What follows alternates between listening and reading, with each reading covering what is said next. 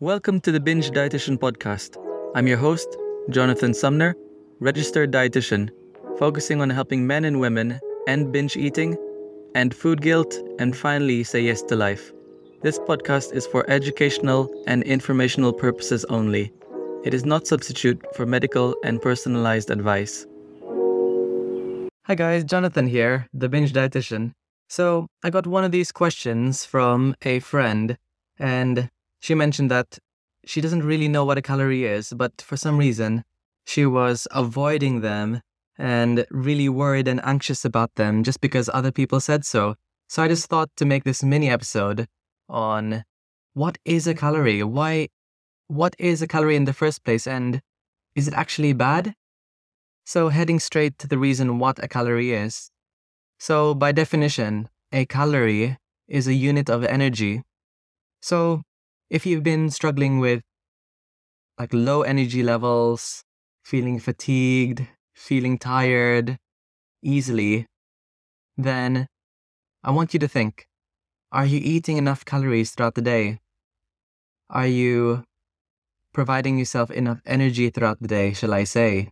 So, wherever you're getting your source of calories from, or shall I say energy, whether it's from carbohydrates, fats, or protein, no matter where it comes from, it's still energy. And some people might think there's good foods and bad foods. But in reality, all foods contain nutrients. All foods contain some form of energy, and they all provide certain nutrients to us. So, food is energy. And this reminds me and brings me back to when I was um, studying to be a dietitian in early dietitian 101 really. My first year dietitian they told us to when we're talking about calories that we should avoid using the word calories or calling food calories or this many calories or high in calories or low in calories because this can promote a disordered eating pattern when in essence even at a scientific level really if i'm being a bit more frank that calories is energy. So we were taught dietitian 101 to call foods high in energy, low in energy, and even foods that might be low in energy might be high in nutrients. These foods that might be high in energy could be your typical foods that uh, most people tend to restrict on, like cookies, donuts, brownies. But that doesn't mean if it's high in energy that it's bad, because most of the time these foods provide pleasure. It's important to know that food is not always about energy or just um, vitamins and minerals, but we need to think about the mental aspect they can provide to us. High energy foods or hyperpalatable foods, which is foods which basically are pretty delicious, like cookies and brownies, which I love, are foods that provide us lots of pleasure. What I'm trying to say is that food is never black and white. Calorie is not bad because you can't say, it's like saying if you're an electrician that battery is bad or a light bulb is bad because it's literally energy.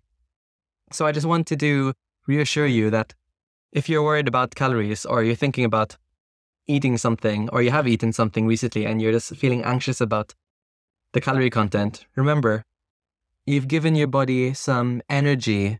You it's a way of self-care, shall I say. You're providing yourself energy to function throughout the day.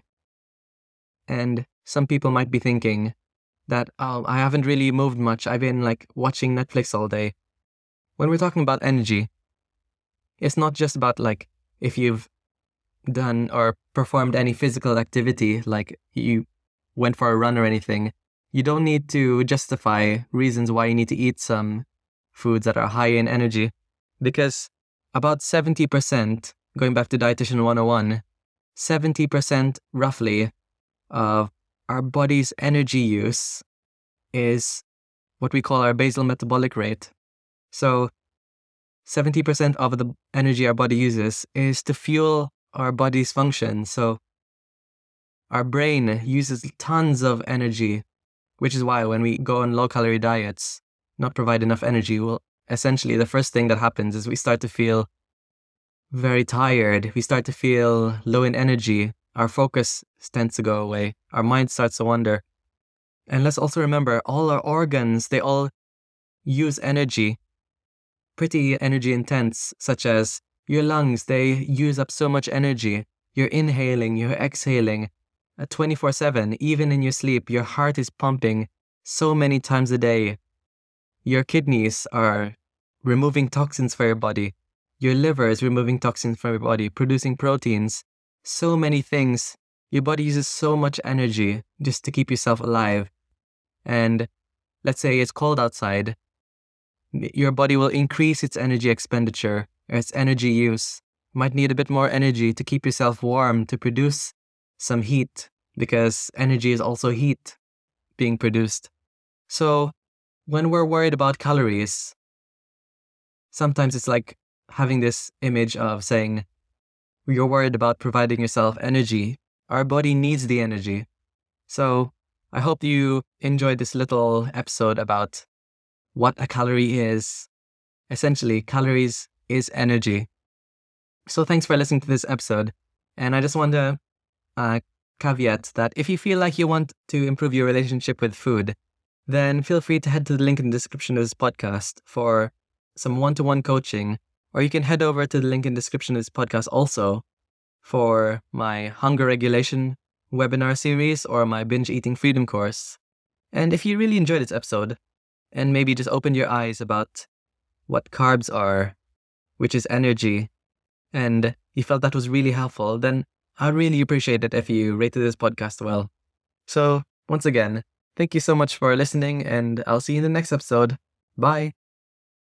If you found this podcast helpful, you would definitely benefit from my binge eating freedom course in my website bingedietitian.com. Learn more about the triggers to why you're binge eating and how to stop binge eating for good.